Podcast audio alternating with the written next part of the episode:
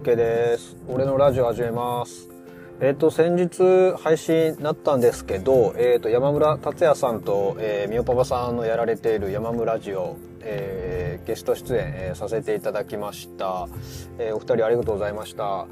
えっ、と、端的に楽しかったですね。えっ、と、全部で3本、えー上げられてるんですけど、えっ、と、まあ、お仕事、まあ、自分の話と、まあ、えー、達也さんとみパパさんのお話もちょっとだけ伺えたんですけど、まあ、なんだろうな。結構自分でいろんなことをこう話して、自分のことを出してたつもりだったんですけど、まあ、えっ、と、ちょっとつかめないところがあるいうことで、まあ自分的には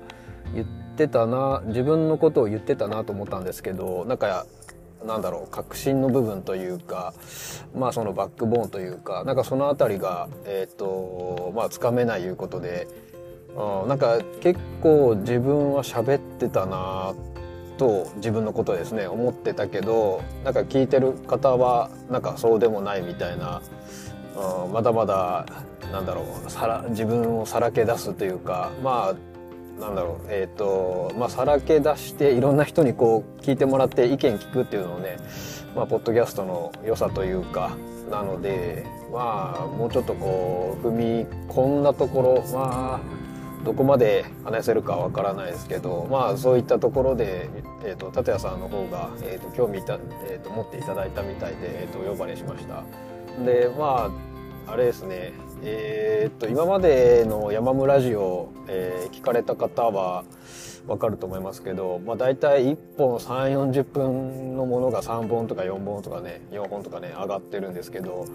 あなんか自分呼ばれたけど初のショートバージョンできるんちゃうかと思ったんですけどいや話してみるとなんだろうな。まあお二人のね達也さんのなんていうかな分析力とあとみおパパさんが何ですかねやっぱりいろいろこう上手に話を聞いていろいろ笑ってくれたりとかなんかしてくれるんでなんかいろいろこう話すことがねお二人のおかげでできたなっていうのはありますけど、まあ、意外と、えーまあ、長時間というか話ができたなと、はい、思ってます。で、えーとまあ、仕事の他にちょっと子供の話、まあ、みおパパさんもねみおちゃんいますし、えー、達也さんとかもお二人ねお子さんおられてでうちもまあ二人いるので、まあ、同年代と、まあ、達也さんとかはちょっと,、えー、と年齢が下ですけど、まあ、同じ、えー父親としてなんかそのあたりの話とか少しできたんで、はい、楽しかったですね。これ、あれですね、あの、父親だけの話、まあ、その親としての話、なかなか、その自分の身の回りでも、まあもちろん子供の習い事の、えー、と保護者の方とかね、まあもちろん学校とかでもいますけど、そんなに、なんだろう、その家の家庭のルールだとか、そういうことをね、話すことってあんまりやっぱないので、うん、楽しかったですね。また、なんでしょう、親だけの座談会じゃないですけど、なんかそういうのも、まあ、ただ、大人数でやりすぎると、ちょっと話が混雑、混乱、混雑するみたいなとこもあるかもしれないんで、まあ、人数絞った方がいいのかもしれないですけど、いろいろ意見聞いて、ね、学ぶところとか、ね、あるので、うん、楽しかったですね。はい。で、えーっと、その翌日なんですけど、えーっと、議事館、議事の完全人間ランドの、えー YouTube 生配信があって、えーその YouTube 生配信を、えー聞きながら、見ながら、えー、 Zoom オフ会っていうのもありまして、えー、とそれにもちょっと参加させていただきました。えっ、と、 Zoom オフ会の方、まあ実際自分は、えっ、と、携帯の方を YouTube につないで、えー片耳イヤホンで、で、PC ですね、Mac、えーを、まあ、 Zoom つないでやってたんですけど、あの入った瞬間まあ自分も聞いたんですけど入ってこられる後からね入ってこられることみんな言ってましたけどこれはどういう状況で見るのが、えー正しい楽しみ方なんでしょうかみたいな まあどっちも忙しいみたいな感じはありましたけど、うんまあ自分なんかやっぱなんでしょうね最近は人間の人たちのこう優先順位じゃないですけど勝手にあの友達間をあ爆上げしとんで、えー、ズームの方が楽しいみたいな節はありますけど、まあ、とはいえ、せっかくね、議事館、その、生配信を同時に、え、ー、と、いう、いや、あの、見ながら、聞きながらっていうとこだったんで、まあ、両方、えー、一気に楽しめたんじゃないかなと思いますね。はい。でちなみに、えっ、ー、と、その山村ラジオと、えー、議事館のそのズームオフ会ですね、あの、両方とも夜更かししたんで、えー、今日はとても眠かったですね。あの、朝もスパッと起きれなかったですし、はい。まあちょっと最近本当寝不足なんで、どこかで、えっ、と、とはいえまあね、あの、子供もいるんで、まあちょっと早めに寝るようにして、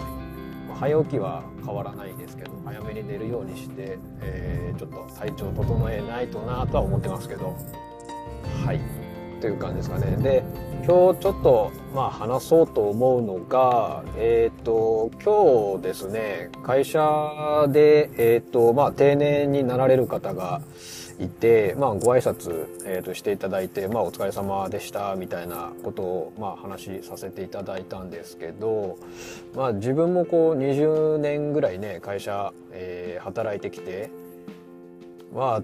おそらくその定年ってことを考えるとざっとなんか30年近くまあ自分はまだこの先本当に定年まで、えー、あるなと思ってなんだろうなこう長く働き続けることができるのかというか、うん、なんかそんなことをちょっとだけまあ考えてそのまあなんでしょうね。まあ20年もいたらやっぱりこう辞めたいというかなんか嫌になる時期っていうのもあってでそれを乗り越えながらまあ今がありますけど、えー、なんだろうなモチベーションを常にやっぱり一定に保ち続けるっていうのはやっぱどうしてもできないんで浮き沈みはありながらあやってはいますけどまああと30年かとかってちょっと考えた時にまあねそのまあ子供たちの将来のこともあるしまあとはいえ自分の人生はね自分のものというかなのでなんかやっぱり働いてお金をはね最低限いるのでなんかその家族のためにっていうのありますけど、まあ、自分のためって思った時にまあこの会社でずっといいのかみたいなね。なんか、えー、思うところはやっぱりあるというか。で実際まあ自分はなんだろうな。ものすごいやめやめたいというかまあいろんな道があるんじゃないかと思っていろいろこう探した時期とかもあって。まあでもなんだろう。結局その今の会社のいろんなこう条件その全てが嫌ってわけじゃないので難しいとこなんですけどなんかそういう条件をこういろいろそのもし次行くとした時に当てはめていくとなかなか踏ん切りがつかない。やっぱり、まあ、このポッドキャスト始めたのもかなり腰が重かったというかね、まあ、最終的には勢いで、まあ、爆発してやってしまいましたけどとにかくやっぱり20年仕事をやってるとそこから脱却するっていうのが、うん、難しい感じはやっぱりありますよね。まあなんか例えば誰かと喧嘩してねもうええ言うていきなりやめてしまうとかねなんかそういうなんだろう本当に頭に血が上ってみたいなことがない限りはなかなかそんなことにはならないようななんか気も冷静にやっぱねいろいろこう考えてしまうんでうん、まあ単純に今日そのね、定年の方挨拶来られて、まあすごいなとは思うわけですね。えー、ただまあ今、その、何ですか、議事館の周りの方とか、まあ、ポッドキャスターやられてる方とか、結構その自分でお仕事をやられてるというか、いう方も多いので、なんかそういう方を見ると、なんだろう、その自分一人の力、まあその、まあ、自分だけではないと思いますけど自営業とかねやられる方はなんかそういうのを見るとやっぱすごいなというのは単純に思うしあの家でちょっと奥さんともあの話しててまあ定年その長年続けて働き続けてきて定年までね働くってこともいいですしまあその一人で自分で、まあ、お店やったりとか自営業でいろんなことやられてるっていうのも、まあ、最近ちょっと議事官の話も実はあの奥さんにはしてて、まあ、議事官は聞いてはくれないですけど、まあ、そういう人たちがいっぱいいるんだよみたいな話はしててなんかそういうそういったその自分の力でそういうことをこう切り開いていくじゃないですけどなんかそういうことができる人ってすごいよなみたいな話してて、まあ、確かにそうやなみたいななんか羨ましいねみたいなことは言ったりはまあしてますけどまあ羨ん羨んでるばっかりではねなんかあれですけどまあその技術的なもんとかまあその勢いだけでねなんとかなるもんじゃないっていうのもねやっぱありますしそのさっきも言ったように最低限必要なお金っていうのはいるわけなんで、うん、なんか長く働き続けるのがいいのかなんかスパッとねなんかなんだろう全然違う世界なのかまあ業種は似たようなところで新しいところに飛び込むのがいいのかみたいな、まあ、いろんなね考え方ありますけど、まあ、単純にやっぱその定年の方に対してはやっぱ、あの、お疲れ様ですっていうふうにはやっぱ言いたいですよね。まあ、ただ途中で辞めたから言ってね、辞めたからって言って、それがダメとは思えないですし、やっぱそれはその人の人生があるので、やっぱりその人が思った通りにね、やればいいと思うし、まあ、それを人に言いながら自分も、えー、そうだろうみたいなちょっとこうね自分への問いかけもあるような気はしますけど、うん、なかなか自分にとってはそこまでの踏ん切りはねつかないんですけどまあとはいえ今の会社でじゃあどこまでどうなりたいんだみたいななんかものすごいこう上を目指したいとかいうねビジョンがまあもちろんそのサラリーマンとしては定石上の方にね立つ人間にならなくてはいけないなと思いますけどそのならなくてはいけないなっていうのもなんかあ自分に対してのこうプレッシャーじゃないですけどなんだろう。あサラリーマンとはこうあるべきみたいな勝手な